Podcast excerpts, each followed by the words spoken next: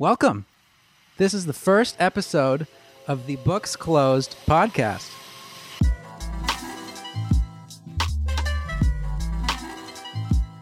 This episode is sponsored by Lucky Supply and River Valley Printing Co. This is an idea that I've had for a little while, and I started to put it together recently.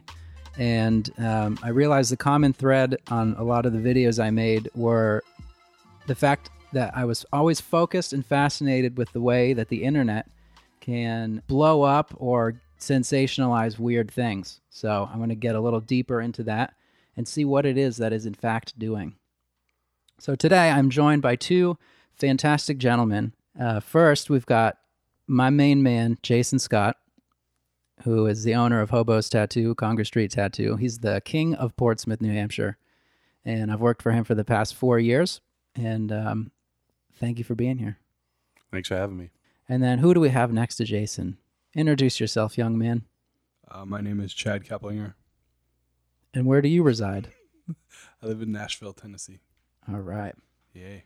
So we all do tattoos from time to time. So uh, I think we're going to talk about that a little bit. Um, and mo- mostly we're going to focus on the way that social media and the internet has um, turned tattooing into a tie dye colored bin of odd liquid. Yeah, melted Superman ice cream. I guess a place we can start, uh, Chad. How would you describe your yeah, your relationship to social media currently? Currently, uh, a- adversarial. I don't know. Uh, it's a necessity, I guess, in today's consumer world. Um, but I don't really enjoy it personally. You do it because you have to. Yeah, basically. I you know I feel like I have to. I don't know if I really have to or not. You seem to keep a pretty steady presence on Instagram. Sure. So I'd say that you'd probably do a pretty good job despite your. Yeah, I mean, you know, I got to remind myself that I have to do it. It's fun to look at tattoos and stuff, but Do you feel like you get left behind? it, it definitely feels like you could get left behind really quick. Yep.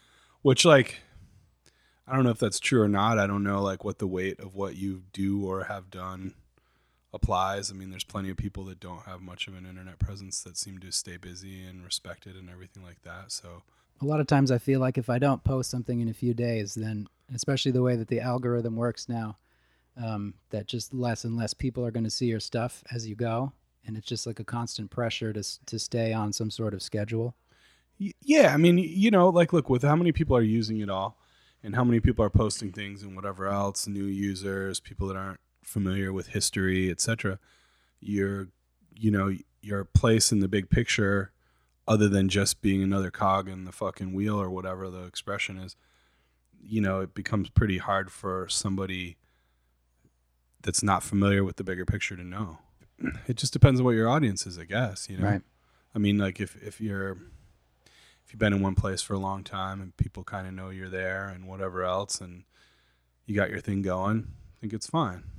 If you're bouncing around a lot, like I used to do, you kind of need it so people know where you're going to be, Right. and you know what I mean. And and people outside of your area, you're you're constantly pulling from a new source of clientele, etc. The only way to really have that anymore seems to be social media. Right. Instagram in particular for the last six, seven years, I suppose. It's it's not like before when like a magazine would come out every other month or something, and people go, "Oh, this person's in the magazine. It must Right. be something." You know what I mean? I guess it's just a different form of the same thing, though. Yeah, yeah, yeah. But Except like, everyone has their own magazine now, so it's hard to stand out. yeah, well, yeah, and there's no context of history. You know, it's like there's dudes out there. There's definitely dudes out there that like worked really hard, tried to have some new and original ideas as best they could, and then there was other people that just took those things, ran with them, and are way busier than the other person ever was. And I, I don't know why that is. Now maybe that just could the other person, the hypothetical dude we're speaking of, was a dick or whatever, or who knows what Right. but it's a little weird. It's like the, the Because the- social media leveled the playing field completely, right? Right. Which like is on one hand cool and on the other hand kind of not that cool, you know. So it just depends on where you're sitting on it, I suppose. I always felt like looking through magazines that uh, you wouldn't I mean, I guess the way that Instagram levels things out is because there's like a like a whole class system now that you can see based on followers or whatever people value as like a ranking thing. But when you look at a magazine, you just see tattoos and you either like them or you don't. But if you see a tattooer whose work you really like, you're just going to assume that they're awesome and that they're busy and that Sure. Well, well, one of the things I liked about, you know, say like in hindsight, right, like thinking about a magazine or something, is that you got to wait a month, and you're looking at, for better or worse, what's being shown to you. Okay, so because you're stoked on tattoos, we'd assume you're going to look in the magazine over and over again. You're going to look at all the photos. You're going to see things that aren't necessarily things you knew you liked or maybe try and find things that you like about things that you thought you hated or things you hated about things that you liked i feel like it kind of o- opened your mind to a lot of things created a different form of creativity and a different way of um of um you know developing your own self say right whereas now you curate your own thing you only look at what you want to look at and mm-hmm. the the only things they ever suggest to show you anymore are things that are in the scope of the things more that the same. are the things you like, right? So you're swimming in your own piss. At that point, that's why like a lot of tattooing, you know, it feels pretty homogenized, right? Not that it was so different before or something, you know. I don't want to be like that guy that's like nostalgic, you know, fucking romanticizing whatever.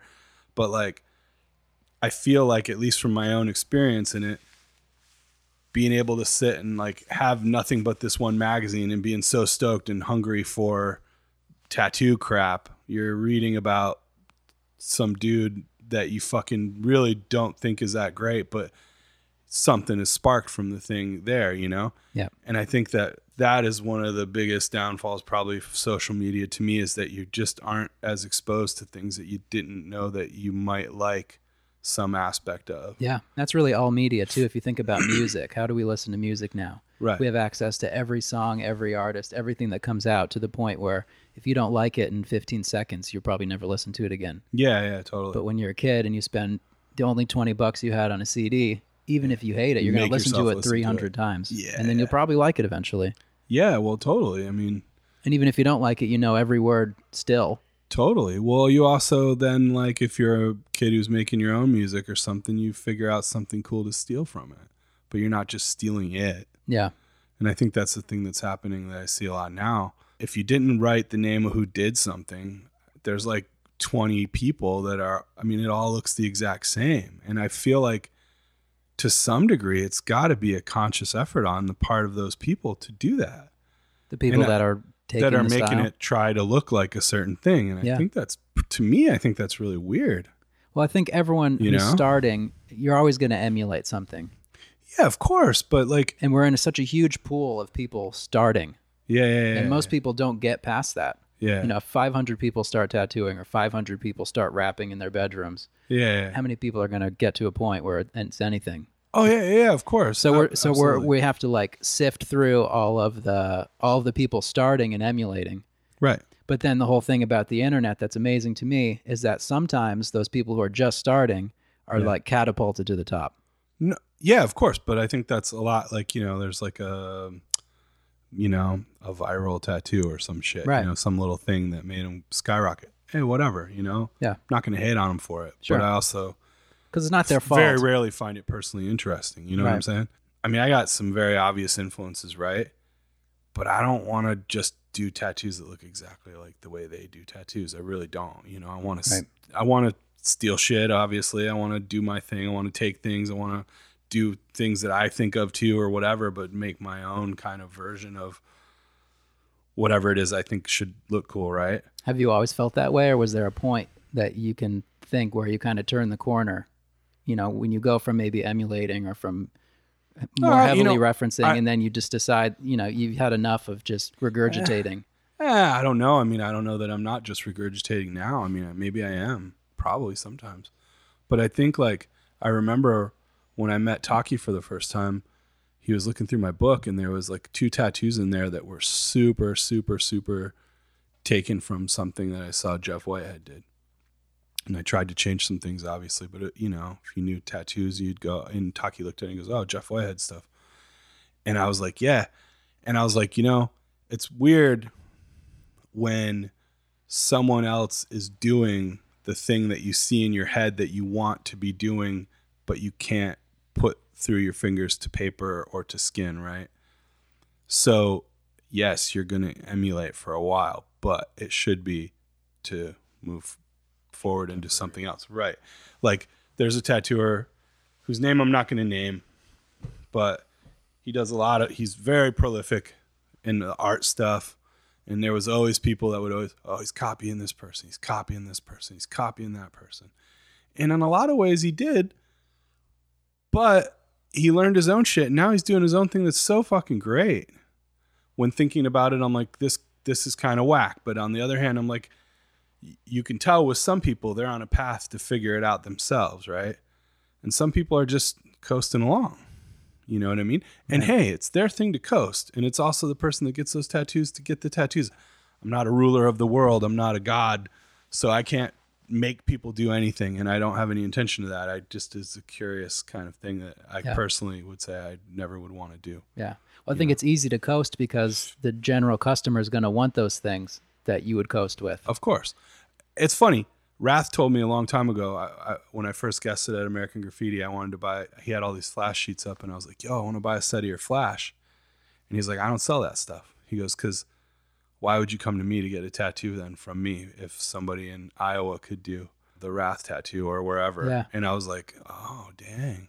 You know, and I was like, oh, shit, I guess that makes sense. And now look, I mean, you know, you don't have to go anywhere to get anything because there's somebody by you that does it. You know, you got to be pretty, you got to be kind of ahead to want to go to a certain person anymore.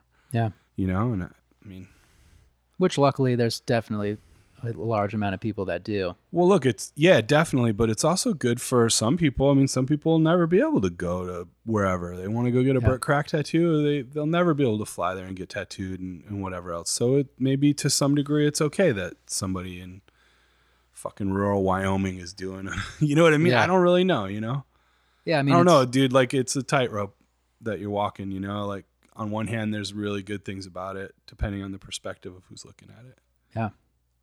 And I think it depends on the day. You know, you could wake up one day and feel good about how it all works, the internet, just anything, Yeah, word. anything in life. Uh, Jason, though, I want to ask you because you're probably the first person I ever knew that intentionally quit social media for a period of time to like detox from it. Yeah. A couple, it's it's like your New Year's thing. Right. Most years, it, it seems like. Um, Sometimes I make it a month. Sometimes I make it three or four months. The first time you made it a pretty long time. Mm-hmm. I thought you might never come back. Yeah, I think I went to a convention and posted something. It might have been May. So Yeah. it's probably five months. Yeah. And did you I you? think I just got too wrapped up in it. It was the first thing I did every morning, the last thing I did every night before bed. yeah.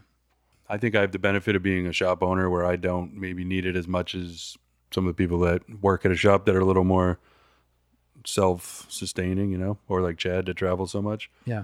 I think I could do that. I don't think everybody could do that. Do you f- do you feel an effect from that though? No, Like well, in your in your busyness? Uh, yeah, and I kind of like not seeing what everybody else was doing. I Sure. think my tattoos definitely had a different look when I wasn't looking at everybody else's every day. Yeah. But that again, you're kind of an underdog if you don't take advantage of it.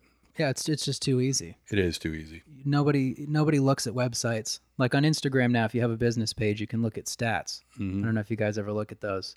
You can see how many people click on your website link, how many people click to call, how many people click for directions, Hmm. and um, it's the numbers are usually pretty low. Um, for like a website click, you know, if you have a couple thousand page views in a week or whatever period of time they show you, for me anyway, I'll have like two clicks on my website. So what's the point? Right. I used to pay a couple thousand dollars a month for a Yellow Pages ad. You know what Yeah. I mean? So when you look at that, it's like, Yeah, back in the day. yeah, for like a Yeah. photo ad, like a real, Yeah. like to be competitive in the Yellow Pages costs you, you know, Right. 10, 20,000 a year sometimes, you know? And how much money you think that made you back? Well, at the time, probably that was the main, yeah, it- that was it. yeah, that was it. If you weren't in the phone book, people didn't find you. Right. But Yeah, I um, knew people that would name their tattoo shops like A Aardvark tattoo. Yeah, yeah, yeah. yeah, yeah. you're- that's probably where To be ancient the art. first No, one. all those ones that begin my my A, teacher like- named his shop a tattoo shop to be mm. the first one in the phone book. Smart. yeah, People are always playing the game, no matter what it is. absolutely. But like I said, being Facebook and Instagram and everything being free, I think, or if, if you were a band, you'd be you'd be crazy not to take advantage of it Right. and try to get good at it Yeah. and be as successful as you can with it. So But it's almost what makes it terrible too. absolutely, Because you I can't stand I'm out. not saying I love the fact that it's there, but I understand why it is, and I understand Sure. why it's not going to go away. Probably, Mhm. even if Instagram's not around, something else will just take its place. I do also want to point out that Jason still has an AOL.com email address, which is like a it's like a gold medal that he can wear. Yeah. I don't I, think I got my first computer in '99 when I moved back, t- like from Florida to New Hampshire. what kind of computer was it? Uh, Was it monitor color? yeah, it was color. Damn. Yeah, yeah. It wasn't like you know DOS or nothing, but it was like You have to program your no. Actually, Hobo had bought it, but he did a lot of like eBay auctions and a lot of stuff in you know late '90s, and Yeah. he bought it and realized within a month or two that it was just too like the memory was too small. So he wanted to get a better computer, but he had already he had already bought that one. So he sold to me cheap, but I had no intention of buying a computer. So But was then- because of him that you kind yeah, of fell into it. fell into it, and then hmm. it was like found Reed Street Forum and started finding some stuff, and then obviously MySpace came around, and again, They being never approved me for Reed Reed Street Forum. really Yeah, I submitted and they were like, no. amazing. Well, we can we can put in a word for you if you want to get on there, learn, So- learn some stuff. I bought Reed Street tattoo from Seth but you couldn't be with on Matt the forum. Knopp and Theo Jack. but you couldn't get on the forum. No, but I couldn't get on the forum. Yeah. good thing. No, I met a lot of people actually back in the day too. That was the way. Like, I used to buy machines on there and stuff Yep. when I was first starting. yep, I used to uh, trade flash. You know what I mean? I had flash that I did a few sets, and I'd you know start talking to someone on there, or just post that I had stuff with some pictures, and then Mm-hmm. you know five six people hit me up. I'd send them a set. They'd send me a set, and I trade original paintings. A lot of those people I still haven't met, I made. and I yeah, did in 2001. I learned to make ink from somebody printing out of some instructions from somebody on there. Yeah, it was yeah, like it was cool. I mean, the Reed Street Forum, I think, was really like a, an important thing. Well, there was some point. secrets then, you know, and it was Sure. like you had to be in the trade to to have access to them. Yeah. You know, I was always surprised at how much people shared there because I was always under the impression that no one said anything. So it was almost. Uh, Well, they didn't before that. yeah, before Or that, maybe Yeah, they did, but not as much. well, I that's why this is interesting know. because I'm. I started tattooing ten years ago, so you guys have a much different scope, uh, and you've seen the you know the cycles come and go. Every five old. years is a totally different chapter, Yeah. really. You know, I feel like I'm finally seeing that now firsthand. yeah, because now you got a couple of five years. yeah, I feel like I've seen enough to kind of, you know, I don't know everything, but I, I No, can and- recognize a cycle or something that maybe I've seen in the past already. right. Even though when I saw it last time, I didn't know what the fuck I was doing. Do you know now? No, that's why I'm asking you guys. Right. When you got the computer from Hobo, was that the first time you were ever on the internet? No, I used to go to the library. I was going to ask you that as a Oh, yeah. joke, but it's real. No, yeah.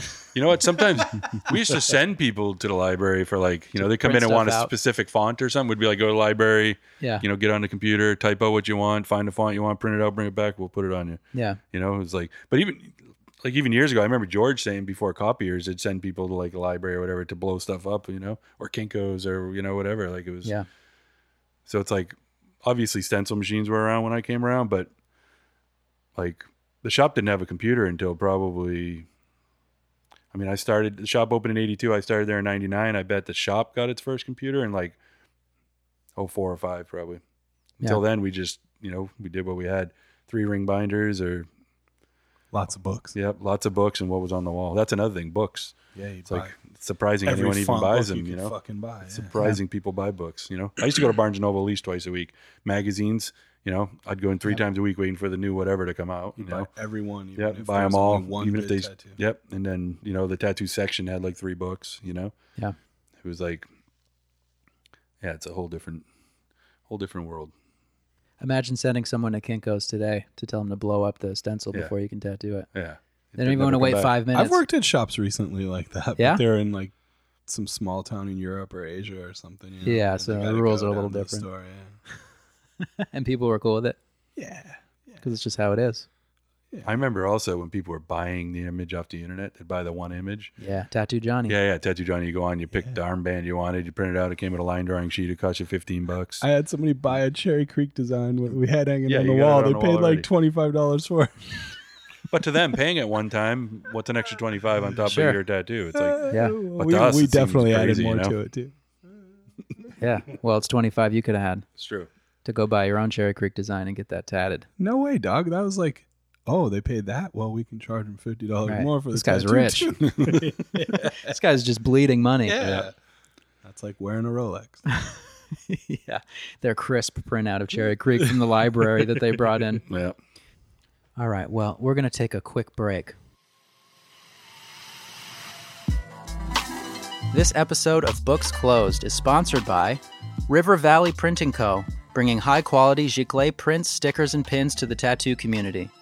Have you gone this long and you're actually embarrassed to admit you don't even know what giclée means? Well, it was a word that was intentionally fancy sounding to make the process of high quality inkjet printing sound even a little more special and a little more exotic. River Valley Printing Co. can certainly vouch for that level of exoticism. So, if you are gearing up for convention season or you've got some paintings stacked up that you want to make prints of and cash in, these are the guys to do it. Follow them on Instagram at River Valley Printing Co. or check them out at their website, www.rivervalleyprintingco.com. This episode is also sponsored by Lucky Supply offering the highest quality products for every aspect of your tattooing. From shop supplies to disposable stuff, machines, furniture, and beyond. It's truly a one stop shop for all the gear that you need day to day. One particularly useful item is the new Lucky Supply portable armrest. I can remember times that I've tried to wrestle almost portable armrests into suitcases or other bags, and it took up way too much of my limited luggage space. And sometimes I just left it home and made do without. Big regrets at times. The Lucky Supply portable armrest is an answer to anyone with that same problem. It's under four pounds and it folds up flat, slides right into that suitcase. It might even fit into your back pocket, assuming you're wearing JNCOs. And I know somebody out there is still wearing their JNCOs. And I can assure you, you are not alone, as I am wearing mine right now. With that easy setup and breakdown, this sturdy little armrest will serve you well while working on the road. If you're on the market for a portable armrest, use coupon code ARM10 for 10% off. And you can take that $30 you save and go buy a bunch of other shit to fill up your suitcase with. That's coupon code ARM10, A R M 10, to save 10% on the purchase of the Lucky Supply portable armrest at luckysupply.com. A huge thank you goes to those two sponsors. And if you listening would like to help support the show, it's very simple, really. There will be links in the show notes to everything you need to know about Lucky Supply and River Valley Printing Co. So when you do check them out, please let them know you heard about them on Books Closed. Capiche? Where did you grow up? Me, I grew up in I grew up in Saginaw, Michigan, and uh, I probably went online. I don't know, man. Like, oh, I do remember. My dad got a computer with the black screen and the green letters, Mm-hmm. and he was telling me about this internet crap. You know that one? Yep. And um, That's how Jason got his email address. He still yeah, uses. well, dial-up. yeah, he still goes. Um, and my dad was like, "Look, we can order clothes from J.C. Penney's on the computer." And I was like, "What?" And somehow there was some website that I think it was all text, maybe. I don't know. But my That's dad ordered me interesting. a couple pairs of Dockers when I was like 13 or something, or 14 on the internet. That was my first experience with it. That's earlier than I would have thought you could have bought clothes on the internet. Honestly. Oh no, he did. He did. Maybe it was even 92, dude. Honestly, was he like a I tech guy? Was he into my technology? Dad, yeah, yeah, yeah. My dad owned a TV repair shop, and he was like super into technology. Yeah, so he was ahead of the curve for sure. Yeah, but yeah. And then uh maybe like 95, 96, visiting my dad. He had the internet and I liked model cars or some shit. And I was like looking at model car website, but Mhm. it's fucking so slow. I remember sitting Right. there for an hour and like looking at two things, Yeah. being like, this sucks. And the pictures load. You can see the top of the car for a Yeah, couple minutes, and then you can see some of the door and then a little bit of the And, tires. and then I just, you know, didn't really give a shit. Yeah. And I moved to, I was tattooing in Alabama. And I remember like my dad, like for Christmas, gave me his like five year old computer that barely worked. And I remember like dialing up and trying to, some, my friend was like, eBay, eBay, you can buy stuff. And You can get rich would- on eBay. yeah, I would, well, no, I didn't even know you could sell stuff. but like, so I'd go on every once in a while and you know, once again, take like an hour to look at, you know, you type in tattoo, but that was like, there was actually like some okay stuff. Yep. But I didn't know how to buy it. You know what I mean? Like Tattoo Johnny designs or like No, like I remember seeing like some uh, Machines and stuff. Yeah, I remember seeing some um, Colonel Todd Jim Dandy's on there for like 500 bucks. Like, pretty cool. Yeah. But like I, you know, I'm like I'm gonna like I'm gonna send somebody a money order for 500 bucks. Right, right. You know what I mean? Like, before PayPal. Yep. And so you know, it just seemed weird. And then yeah, I mean, like here and there, you know, I, I had it. I had that same computer, I guess, when I first had my kid, and I'd look at like you know like early websites for tattoo shops but it was like I think Google just came out maybe or like was popular enough that you could search something and I don't know I just didn't really get into it. yeah.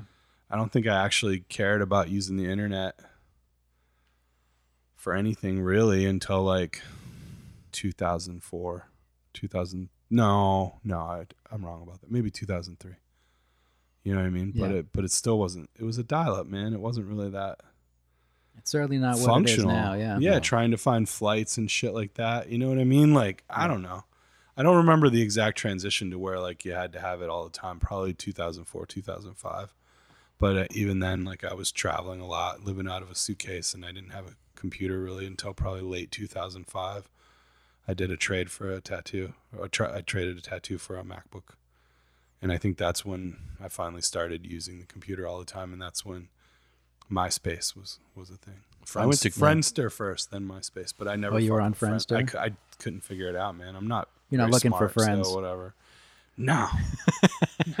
I went to community college 95 to 97 and they had a computer in the library. Just one. Yeah, well, a couple maybe, you know, but you had to get on a list. You had a 30 minute max. They'd make you get up and leave so someone else could have a chance because people would just post up. Right. But, and we used it for like schoolwork and stuff, but then it would also go on just to, you know, or being an art student, you know, I guess you go on there for reference and look at like art stuff, you know, like, yeah. Well, you think that's the direct thing that's contributing to people learning so fast now because it, it's just all out there for you. absolutely. Oh yeah, totally. Yo, look when when I started, I'm sure the same with you. You're looking at magazines, and maybe maybe you knew a little more what you liked than I did, but I would be looking at these magazines, and it took me years to even figure out what I actually liked. Yeah. Do you know what I mean? First of all, not only that, but then it took me even longer to figure out what was actually good.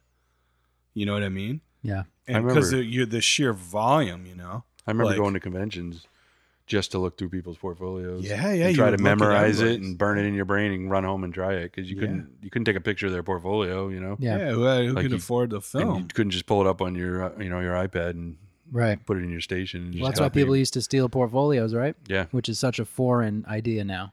Because Dude, what it was your the happen point? portfolio would be worth I- that's why I thousands still of tu- dollars, that's you why know? I still duct tape mine to the table, like some remnant of somebody stealing it. Now they don't Yeah. even look at it anyway. Right. Well, Uh, well, I, I say duct. I fucking hardly ever take one to a thing anyway. But the few times I do, Yeah. I Yeah. don't know. I mean, dude, just want yeah. some- Like when I first was looking at magazines, I liked like some realistic stuff Yeah. and some, you know, traditional tattoos weren't really on my radar. It took a while before I even thought that stuff was good. I still feel You like I appreciate anything that's good. Well, me too. You know, Absolutely. even if I don't want to wear it or don't want to put it on somebody or Yeah. Well, I don't think know when how to approach it even or what for whatever reason. yeah. I like looking at color realism tattoos I, a lot. I love. I think they're nice really cool to look at. You know, I, w- Any I don't style. want one, but I like looking at them. same. Yeah. Or, or I like trying to figure out how they approached it because I have Yeah. no clue. Right. Yeah. It Yeah. looks like uh, it looks like they're created with not even the same tools that I use to to do tattoos because it just looks so different. Yeah. So there's definitely something to it, but yeah, yeah. Yeah, Eh, But I think a lot. Of, I think. there's something for everybody. Well, I think when we Sure, started sure. too, you kind of fell into what you could and you know tried to do and were capable of doing. yeah. Whereas I think now maybe they, you know, kids get out of art school, they graduate, and they have an idea of what they want to, what style they want to do, and they just find someone who does something similar and emulate what they do till, Yeah. it, you know, till they can do it better. Until they're know? booked for two years. Yep. And Hey, buy, look, I, buy you a know, bunch I, of I can't, I can't help but wonder, you know, like looking at it the way you look at it on the internet, like, or on Instagram in particular, right? Like, maybe it's maybe it's kind of cool because you can cut to the chase really fast on what you like. Yeah. Ma- Yeah, maybe learning curve. you know, like me, I, like I said, you had to figure it out, man, because you're seeing so much other shit. You mm-hmm. know what I'm saying? Yeah, like it might have, weed it could, you know, the way it was before. You, you, depending on what magazine you bought or missed out on or whatever, you might go three years before you see something that you actually are truly like from inside of your fucking soul in love with. Now today, there's like fif- fifty thousand photos But I feel like, you know, can't. I mean, I look, I, I've got 50 year old dudes that came in for their first tattoo. This has happened twice, where they got like some crazy, weird mashup, weird fucking tattoo because that's what they saw and fell in love with, and they were like normies, like normal people, yeah, and you're like, it's cool. how the fuck that happened? But it only happened because of this, right? Yep. I mean, maybe it happened before, you know, Ed probably did shit like that, or who knows what, but like it just wasn't as common, you know. Right. So on one hand, it's it's good, right? Other hand, it sucks, But even Ed was using Yeah. books and magazines to his advantage big time, man. when big it time. was, you know, Well, I, I maintain that there's definitely dudes that are like thought of as legendary older dudes. And I'm sure that there's some of those guys that the only good tattoos they ever did were those fucking 15 that were in magazines. You know what I'm saying? Yeah, you can just write it out forever. Yeah, yeah. Because like you see all these other tattoos from them and they're fucking whack. Yeah. You know what I mean? Which like, and, and I'm not trying to say that a lot of mine aren't either. You know what I'm saying? Like they definitely, everybody's are. You know, we all shit the bed. You know, but it's like interesting. You know, it's definitely Right. interesting. You got to be way more on your toes now. You got to be way more consistent. we all have our spectrum And of that's our best to good, our, and right? our worst, you know. Yeah. And, and every day you fall somewhere within your spectrum, you know. Not that you don't always try to are you, obviously. are you on the spectrum, bro? I am. That's all you can be. No, really, it's like. Uh, but sometimes you'll do something you hate it, and you know, and your customer, it's the best. You know, it's their favorite tattoo they got. Then you do something you're stoked about, and you take a picture, and they look in the mirror, and they're like, you know, that'll do. It's like, you know, it's the best thing I've ever done. But, Yeah. You know, so eh, I don't know. that It's in the eye of the beholder too, I guess. But you know, it's good to be to look at what you do and try to grow from it. But um, I feel like I've I've felt hindered almost by by being too overly self critical. I could see that. Do you guys feel that ever? Yeah, dude. Like, look, you, there's a certain amount of like just fucking accepting what's happened and moving on. Yeah. you have to do. You got to be introspective. You got to be reflective. You got to like look at it and go, okay, I got to do this, this, and this. But like sometimes, you know, you fucking beat yourself up about it, and then the next thing you know, you're totally crippled. Yeah. You know what I mean? hmm I mean, look, the, I mean, dude, once the needle hits the skin, it's there. You do your best. Sometimes your best isn't very good, and it Yeah. sucks, right? Yeah. But what are you gonna do? You gonna quit? No. Right. You just do your best.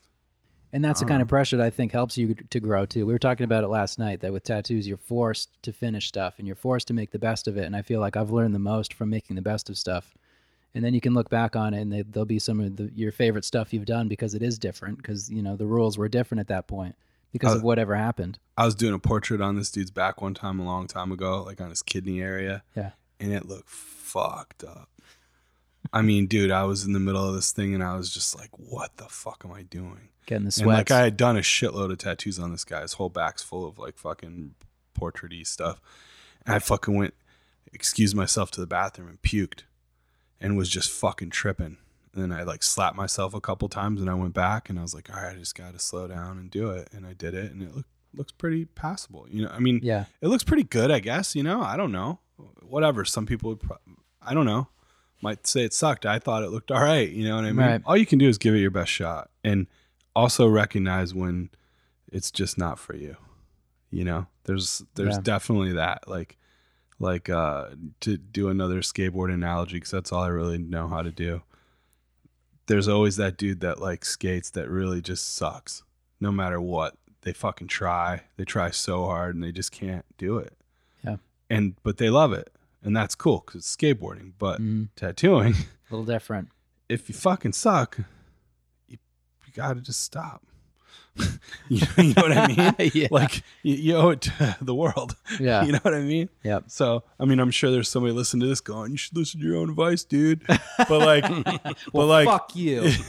but like, you know, but you got to know, like, hey, look, you know, you've been doing this well. I mean, to be honest with you, man, I feel like I tattooed for like, I mean, Christ, like probably six or seven years before I consciously put on a good one that I knew why I put on a good one. Yeah. All the other good ones were luck. Mhm. So Yeah, you look back. but like a lot of believe you kids now, you know, they're good fucking four tattoos in, and like, hey, that's great, more power to them, you know. Yeah. But like, you know, I don't know. I don't know But don't you think it's that, such? but- It's like almost a handicap to just focus on one style from the beginning. I mean, I feel. Oh yeah, totally, man. I say all the time. I'm like, you know, one of the greatest things that I ever did was worked in a street shop doing all kinds of other styles, and it brings in like all kinds of different ideas in what you're doing. If you just focus on doing this one thing, it works for a handful of people, but really, like, you know, I feel like the ones that are the best at that were people that came up doing all kinds of stuff and then focused. You know what I mean? Like starting out focusing. Eh, I mean, if anything, at the very least, I find it really boring. and anything that's popular, it just you know takes the the emphasis off the original thing, like we were talking about before, and it's too bad because it it does a disservice to the person who was creative and innovative. Um, and I can think on multiple occasions people who were doing really unique and, and you know a lot of impact in their tattoos, and then when people emulate it so much, I don't even really care for the original person. You know, I want to, but it doesn't have that same impact that it used to for me. Sure, but then I mean, then what are you left with? Like dudes like you parodied, like the the blackout face dudes and shit. Yeah, You know what I'm saying? Like they're doing something different, yeah. And in a way, it's interesting. I guess. I mean, The more, yeah, fucking weird. yeah i mean the more i dove into that i don't want to say i liked it but it, there's something to it that is you know i don't know there's some there, it's interesting Look, man, I got into tattooing because it was like fucking kind of dangerous and fucking strange, and you're Yeah. outside of society at the time. You know what I'm saying? Mm-hmm. Now it's just so fucking normal. it's not doesn't that anymore matter. even when i Right. started there was so those dudes are doing something outside of the fucking scope, yeah and I kind of definitely dig that. You know what I mean? yeah Like, and they all have a sense of humor about the video that i made too yeah. See, that's cool. a couple of the guys they were commenting on it and and, and leaving Yeah. black heart emojis as, as comments on them which is awesome Ah, that's awesome, man. because they're brutally black Yes. in their tattoos so you would Brutal. Yeah, so you'd think that maybe they're a little serious, but I think that they don't take themselves too seriously either, which is it's I cool. mean, how seriously can you take yourself when you're fucking yourself up so bad? Because like if you're fucking yourself up so bad and showing the world, you're not. You're not like it's different than when you're at home fucking yourself up and not showing anybody. right. You know what I'm saying? Life is Like- pain. Yeah, I want to be insane. I think everyone just has a threshold of what's too much, you Yeah. know. And for them, they're just pushing the envelope, or there is no such thing as too much, you know. Well, that's all you can do to stand out. Shock value. 20-year-old kids have their faces tattooed and that's almost normal. why? Oh, do, right. Why do we all want to stand out though? That's an interesting question. That's why a do great you want to question. stand out? You know, I think it's just I think we all want to feel special in a different way. And some people want to stand out and they want to be noticed for, you know, a multitude of things. In our in our realm, it's, you know, the tattoos we do, we want people to think that it's special and interesting. And we want to think that we're doing something that hasn't been done before. But how possible even is that? So you almost I think that's what has spawned all of this like conceptual tattooing where it's like gestural or you know it's not it's not rooted in anything that we know so it is new and it is impactful but is it a great tattoo i don't think so usually but at the same time it- In the- what way? Emotionally, impact wise, or do you mean visually, artistically? i think i'm it- speaking you more know, visually Right, But uh, that's for, also- for the outside looking in. Then, right? It's not a great tattoo, i mean from my but opinion like for the person that was there or the person wearing it, it's probably a fucking great tattoo. and that's the thing it's that's just an opinion Right. you know we've all got our opinions and stuff and i can i can judge it and i can say whatever i want about it but it, in the end it doesn't really matter No, man. Why do people get so upset about judgment anyway? And that's you're not God, dog. Like you're not like fucking killing people. You're not fucking Right. smiting them. You're just making your own personal judgment. Who cares? Yeah. And I've never Like- felt that people shouldn't do stuff if I don't Sure. like a tattoo. I've never felt like, oh, they should they shouldn't do tattoos like that. Yeah, no, You know what I mean? definitely not. Yeah. But I feel like people people fall into that that sort of stuff and I feel like that happens a lot online.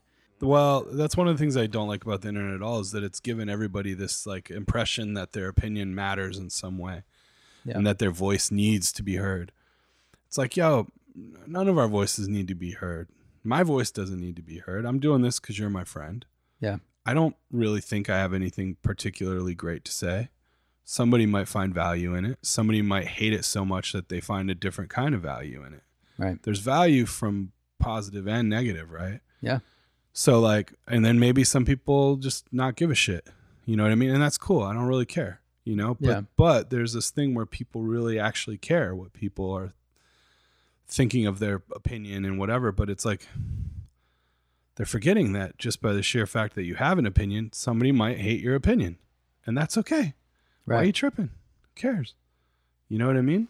Or, you know, whatever it is that you're doing. I mean, how about the green circle thing? Everybody got so fucking heated over that too. Yeah. In a, Like, in, a why? in a manic way. It blew my mind because who gives a shit? Right. It's like, It doesn't affect really especially anybody. when it's like people that are friends with you are doing it and you're mad. Like, yo, they're not making any new laws. I think that they're was not, the fear. They're though. not. They're yeah, but I mean, if you even take two seconds to read it, you can tell they're not.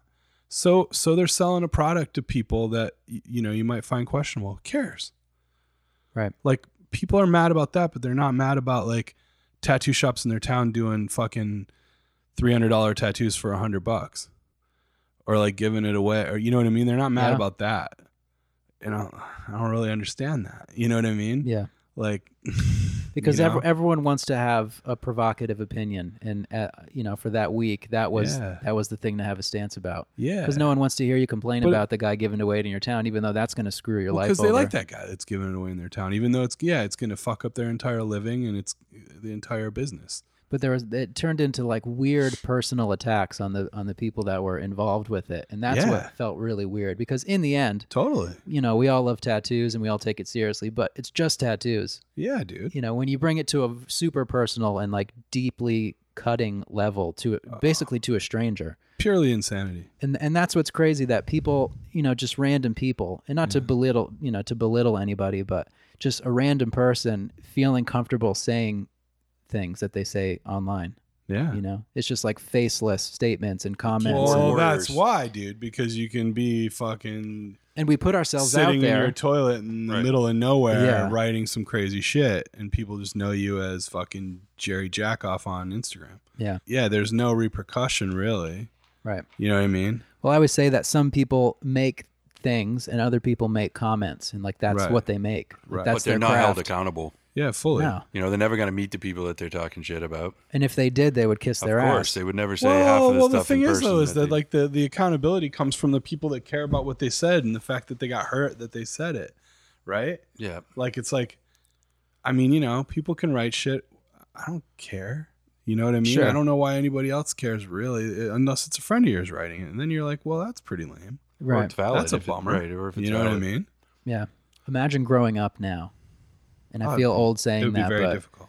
it's I can't even imagine. It'd be hard to sift through everything. You'd you'd really have to find a mentor that was around before all this to really get a perspective on it, I believe.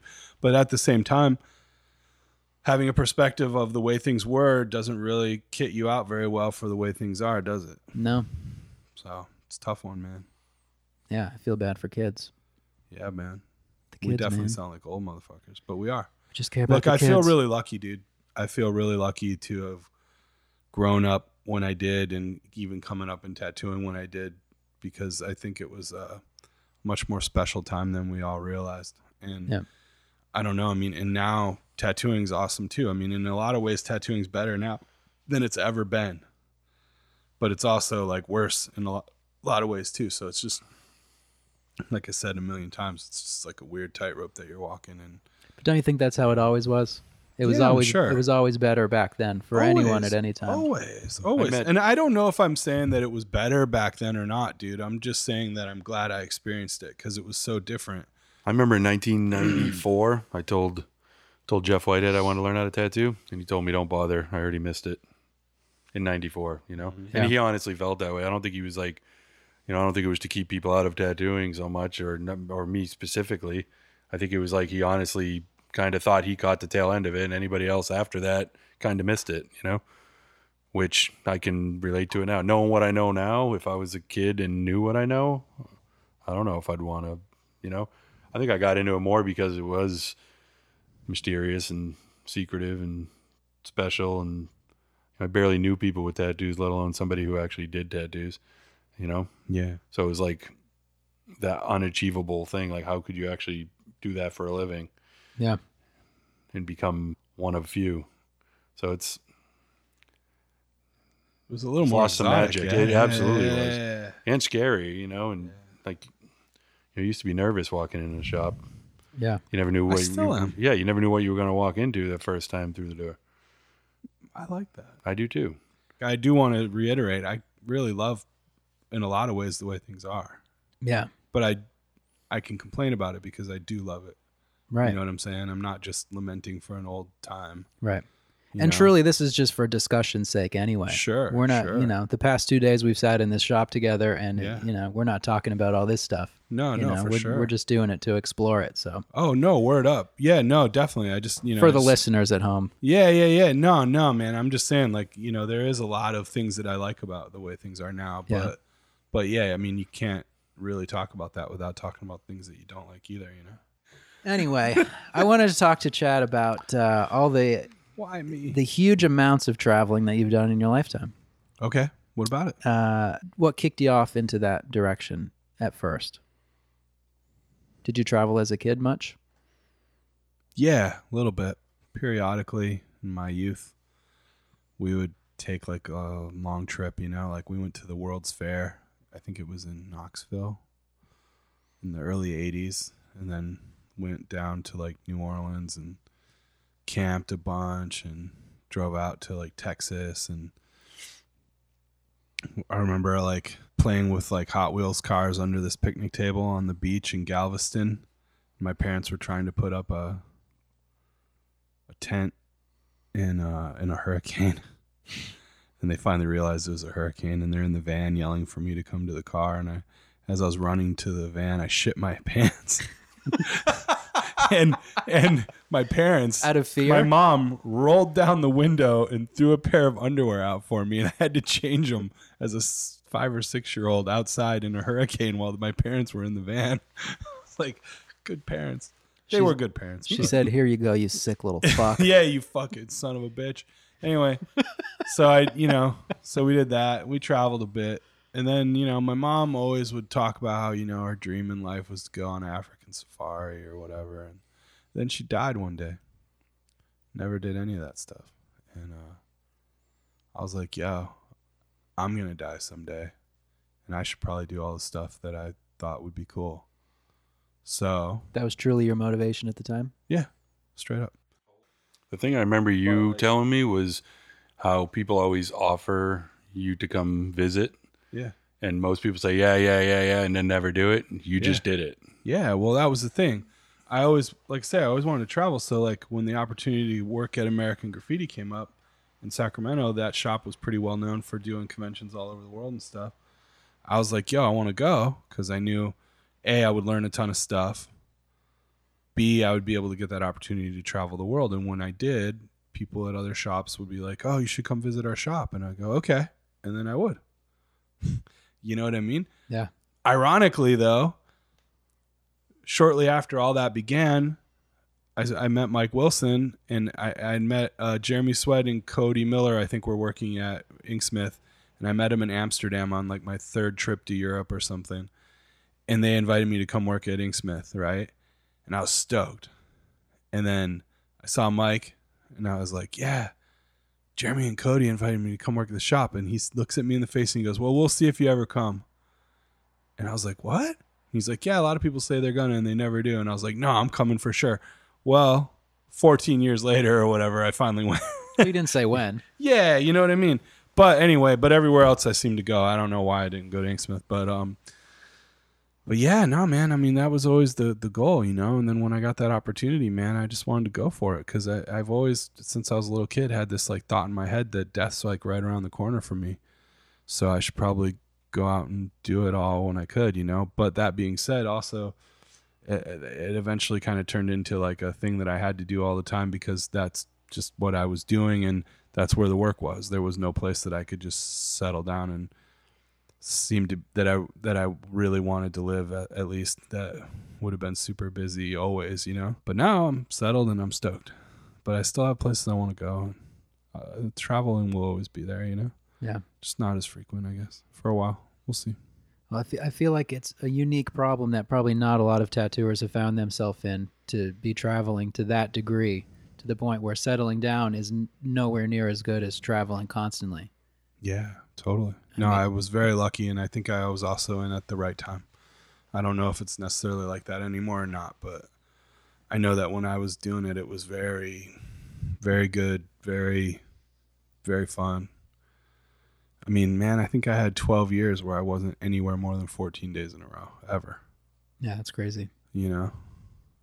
And that's a dream I think that a lot of people have, but like you said, they're you know most people aren't going to do it, It even ain't- even with the motivation. it ain't that great. I mean, it's Really? cool to see stuff. I mean, yo, it's great to see stuff, but doing it like that, it's kind of gnarly, dude. I mean, for the most part, like, yeah, I had spells where I'd work somewhere for a while, but it seemed like at least every other weekend I was gone, or you know, I'd be gone for a few months, or I just wouldn't live anywhere at all. And and during those periods, in particular, I would usually switch shit up every three to four days. So it's like sometimes I'd work somewhere for a week, sometimes two weeks, but most of the time it was like three days, then another fucking country or another town or Yeah. another. Sometimes it was every other day or like the fif- this 50 states trip every day. hmm It's cool, but it wears you out, man. It doesn't give you time to like. It, it gets you. It gives you time to get into your head, figure some stuff out there, but it doesn't give you any time to like figure out how to interact with the world because you're never really interacting with the world like in a consistent manner. It must have went fast too. Yeah, no, it went slow. Really? That's another part of why I liked it so much. When you're changing where you're going all the time and you're not in a routine, time slows down a lot. I remember one time in a seven day period, I was started in Australia, hung out in Singapore, Cambodia, Laos, North and South Vietnam, and Thailand, and then I was in Helsinki, and it felt like a month, and it was just seven days. It was killer. It was, and then like like two weeks later, I was on Easter Island, and then I was in Peru. Unless you're like really good at taking care of yourself, you know, my health went to shit. You know what I mean? You couldn't really form any real relationship with a person. I kind of had the opposite I don't know. path. Yeah. Sat in the same place for 19 years. And I've never been overseas. You know, I've traveled the states for conventions and vacations, but We're like a yin and yang. yeah, really, no, it's like it's kind of. But I wish I did more of that, and he probably at time wishes he didn't. You know, or Yeah, do you feel Had like you missed out on experiences you could have had? Now, yes, a little bit, but when it was happening, not so much, you know. And I always planned to go over at some point. It just has never, I don't know, hasn't come to fruition, you know. Yeah.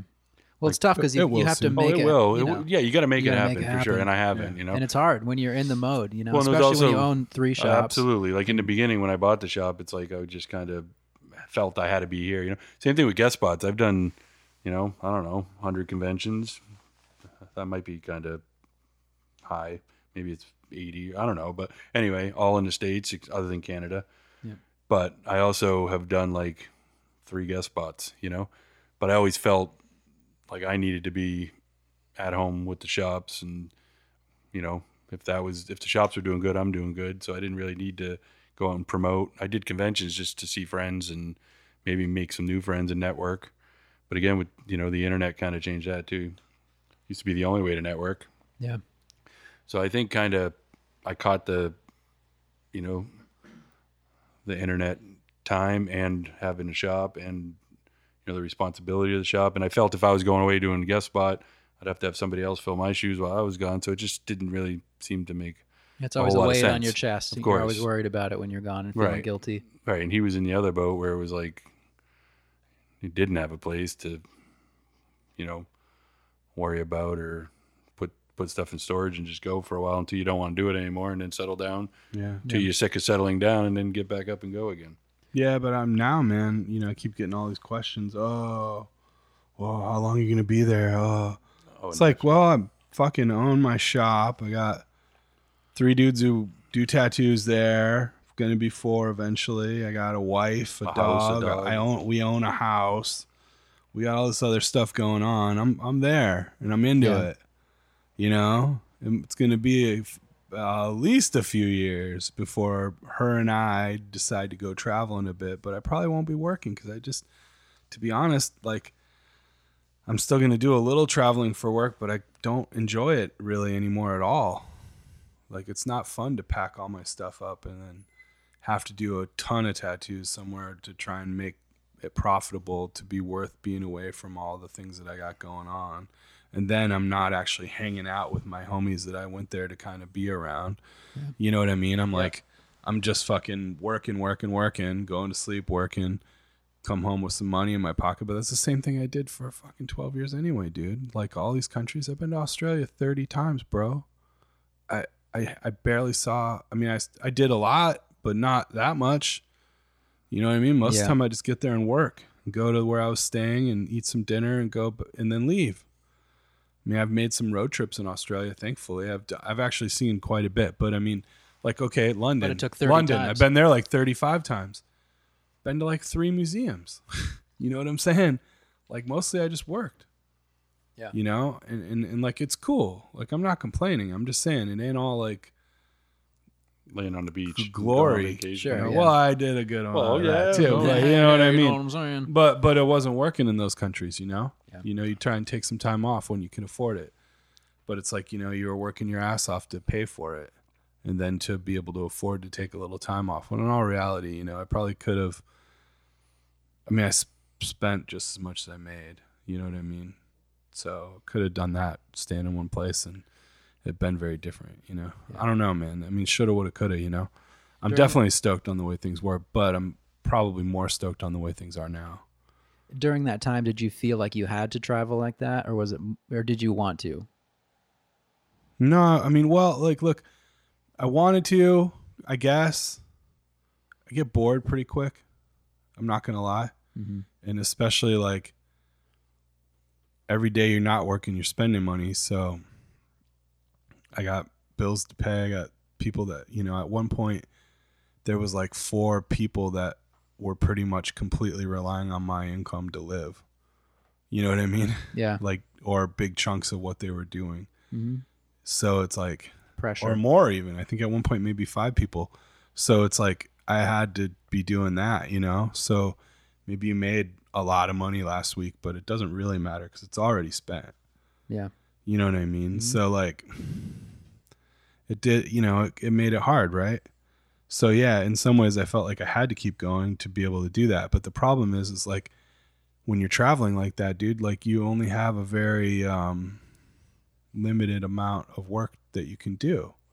You you're not gonna you know, like some dudes they fly into town, they stay for a month and they do a couple of tattoos here and they go ride motorcycles or go swimming or partying or whatever, but you know, they have a little different situation than I had, you know?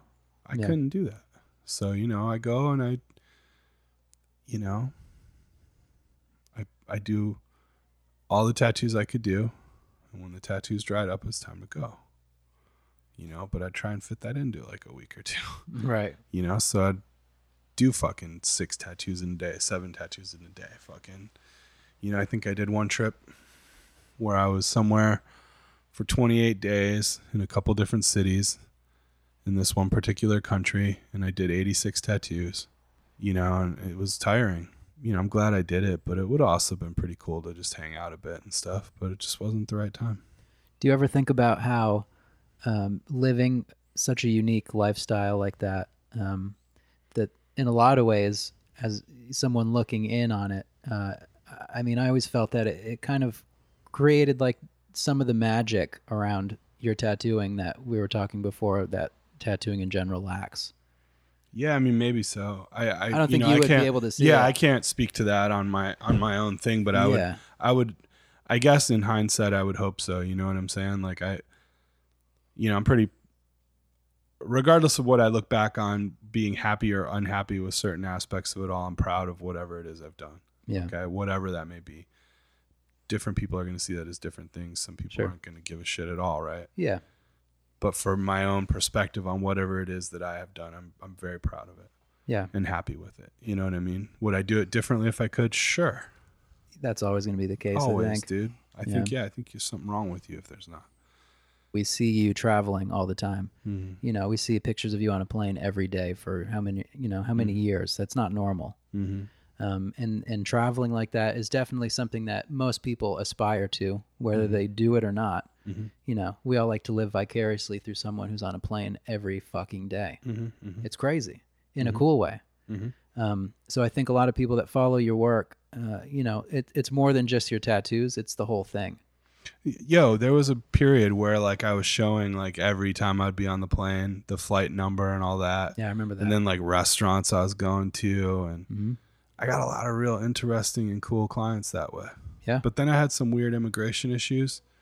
And then some of my friends were like, You putting too much personal stuff, you're doing and then I stopped and then I noticed that things the clientele's which I still love my clientele, but I quit getting certain kinds of people because they weren't stumbling upon you because of common interests and yeah, stuff like that. And I think that that stuff was really cool, man. You know, I think because other people that travel like that, I think, see a kindred spirit in, completely, in you. completely, and and then therefore, when you're tattooing them, you're connecting on a different level, and it's so much more enjoyable. I mean, for me personally, it's so much more important to me to like my client than to like the tattoo I'm doing on them.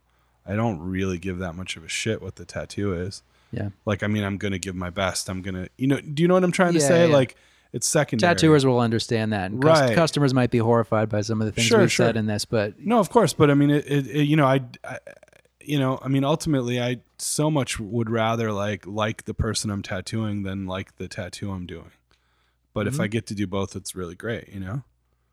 I also think your travels have influenced your tattoos, obviously oh, tremendously. Oh, you know? hugely, yeah, definitely. Like what? What would your tattoos look like had you not traveled a quarter as much as you have? Man, I don't even know.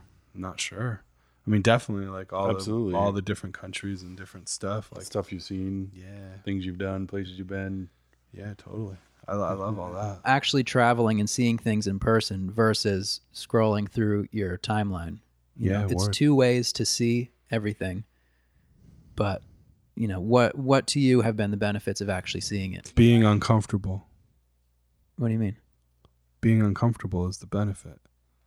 Okay. Because yeah, beautiful things don't grow from fucking crystal clear fucking whatever.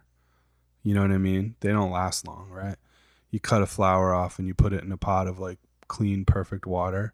It's going to live for like three days and then die, no matter what you do, right? But mm-hmm. you plant it in a bunch of shitty ass mud full of like poop and stuff, and it fucking grows really nice, right? It's the same thing with like traveling, you know, you go, you be uncomfortable, you fucking hate shit. You eat some shit you think's gross. Then later on you love it. You fucking have some real bad experiences, but then you know you're stronger, better, quicker thinking, smarter, more interesting human being hopefully. Like the saying like no mud no lotus, right? Yeah. So it's like you know, that's the benefit. that's not the answer I expected. No? I'm glad I asked. Why? What was what did you expect? Obviously, it's better to see things firsthand. Anyone, you know, can assume that, but Sure. But it makes perfect sense because I agree. Anytime I go places, it's always uncomfortable, Yeah. and that's exactly why you grow from it. Fucking best, dude. Yeah. But but yeah, when you're like comfortable, everything's cool, you got it how you like it, you're in your safety zone. What did you do? Did you get to a point in traveling where it was just comfortable, and then it lost some of the some of the allure to you? Well, yeah, I mean, yeah, totally. I mean, cuz I I mean, look, I learned over time, you know, if I want to be comfortable, I stay at a five-star hotel and fly in first class, you know what I'm saying? Like you know, so I work more to be able to pay for that. So instead, you know, of like maybe doing those two or three tattoos and then going and hanging out and doing all this other shit, I'd do six or seven so I could pay for a flight that left me comfortable and feeling good when I got there. Kind of a waste of money, but also just kind of the way it is, you know? Yeah. But I mean, You probably wouldn't have made it as Uh-uh. long as you did if you weren't comfortable too. well, I mean, that's it, man. You can't fly 16 hours and then land and start tattooing by like being super uncomfortable. Plus, I had an injury about eight or nine years ago where like I, I just couldn't sit in the little seat anymore. You do learn to insulate yourself from certain aspects of everything, but overall, you know, you're still uncomfortable. It depends on how you are as a human being, too. I mean, look, I'm uncomfortable in my own skin always. You know what I mean? So, you know, it just depends on how you want to live, right? Yeah. you know so i don't know i, I hope I, like once again i can't remember what i was supposed to answer No, I think I think you got there. You got there and came Yeah. back around again. I think that was that was good. Yeah. Um, and before we were talking, before we started recording, um, Yeah. and you were talking about uh, feeling the energy in a shop, being in a different shop, and how that affects your work, and, and if you're in a place surrounded by people that inspire you or, or make you feel you know more on your toes, or uh, just the benefits of that. You know, again, putting that up against just scrolling through your timeline and seeing great tattoos, but you know it's a little square in your phone. And and personally, I know that at a certain point, I'm not even looking at them anymore. You No, know, I, not see, I see my friends' tattoos and I like them because I like all their tattoos. But it's like I, I feel like I know that I miss out on so much online, and you it just can't compare to being there. Look, sometimes you go into a shop and like everybody's stoked. Everybody's like standing around looking at what everybody's doing. Everybody's drawing or painting or everybody's into it. And then sometimes you go to a shop and everybody's just staring at their phone all day. And they're not talking to each other, just looking at their phone. It's hard to be inspired in a shop where everybody's staring at their phone. It's hard to care. But in a shop where everybody's stoked, Yeah, showing each Talking other what to did and shit. talking about it. Exactly. They're pumped. They're drawing. They're doing their thing. You can't help it. Yeah, You know what I mean? I mean, your environment's everything, right? It's like, um, uh, when I when I worked at American Graffiti, once again another American Graffiti story though. The the shop girl, one day, or was it the shop girl or was it Wrath? I don't remember. One of them, one of them said, you know, this shop used to be full of people that were fucking blazing trails and doing like interesting stuff and not trying to be like anybody else. And right now it's full of everybody that's like constantly talking about this person or that person and how they like this or that or want to be like this person or that person. And just like with like this tone of like total disgust and disappointment. And at that moment I was like, man, no shit. Fuck this. I'm not trying to like look at everybody else's thing and be like them. You know what I mean? Or at the very least, if I am looking, I'm trying to figure out a way to take what I like from it and still be me or make it me. You know what I mean? mm-hmm. Whatever that is. And that's that became like an important thing, you know. And I think like staring at Instagram all day, like Jay said about taking his break from it, you know, it just makes you try and live in a shadow of other people instead of creating your own shadow. You know what I mean? Even if you're the only one that ever sees it, at least you're trying to create your own shadow. Mm-hmm. It's a good thing. Yeah. And uh, Jason, I always feel like, you know, you're talking about how you've kind of been the comfortable one and you've chosen to have the stable, not hectic traveling kind of lifestyle all this time. But at the same time, uh, I've always felt that you you kind of do it in the reverse order, like you import the the energy. You know, the amount of guest artists that you have come through here. and you can feel it. Yeah, here. you know, I, I feel like you could look back and maybe regret not traveling all the time, but you kind of you kind of get it in what I think is a better way sometimes because you're at your best, you're in your zone, like this is your power place, and then you get to have those other people in it, Right. and to see, I think to see other people in the context of your own home shop can be even more valuable sometimes Absolutely. because you see how it is and how it could be. that's another reason I like doing conventions was because I got to meet people and invite them back here Yeah, instead of being invited there. You know, I, yeah, I just kind of did it in reverse, I guess. yeah, I don't know how much of it was intentional or if it just kind of happened that way. You know, yeah. um, It's easy to get people to visit here once they come once. I think it's a ni- right. it's But a I nice also place. take pride in My favorite place ever. um, I take pride in handpicking people. You know, yeah. even friends in my life. I kind of, you know, I kind of put myself out there and made it happen. You know, Mhm. Keeping you guys happy is important to me. You know, so for you guys to be able to work with the people that come through as well as get tattooed, so you guys don't get too stale or bored or Mhm. wish you were seeing stuff and you know, meeting new people and yeah, no, I've always been proud to invite people here and hope that it uh, rubs off on you guys and Yeah, and it definitely does. I think so. you know, it's, it's unavoidable, really, unless you're a fucking idiot. this was the first episode, so I, I didn't know what to expect. I don't know. Do you guys have any any last things you want to sum up or or come back around at all, or hopes and dreams? Jason's shaking his head. No, Uh, not uh, particularly. I hope I can tattoo for a long time. I like it Yeah, more now than ever. As far as like heyday or saying, you know, you could have been, should have been here, whenever, like, this is your heyday. You know what I mean? Right. Like you don't know what my heyday was like, so you don't miss what you didn't know, right? Right. And you know the people that come after you will have their heyday, and you you know you'll probably feel like they should have been around. I think that happens everywhere and in, in everything. You know, Sure. Enjoy it while you in got life, of course. Keep your eyes open. goes fast. Don't forget. This has been fun. I really appreciate you guys doing this. Thank you for asking us. Of course. Sorry that we didn't make more jokes. We don't need jokes all the Made time. people laugh. People are going to laugh when they're looking at us anyway. That's true. Fuck, fuck, fuck, fuck, fuck, fuck. I didn't say fuck enough. I don't think I said it once. Well, Maybe. just wait till the edit.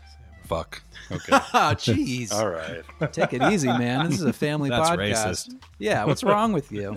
All that stuff I said about Jason, I, I might have to take it back because he, he's kind of a he's kind of a sour guy. A huge thank you goes to our sponsors for this episode, Lucky Supply and River Valley Printing Co., and to our first two guests. You can find Jason on Instagram at jasonscott523. You can find him tattooing in Portsmouth, New Hampshire at either of his shops, Hobos Tattoo and Congress Street Tattoo. You can follow Chad on Instagram at Chad Koeplinger Tattoo. He can be found tattooing in Nashville, Tennessee at his shop, Adventure Tattoo.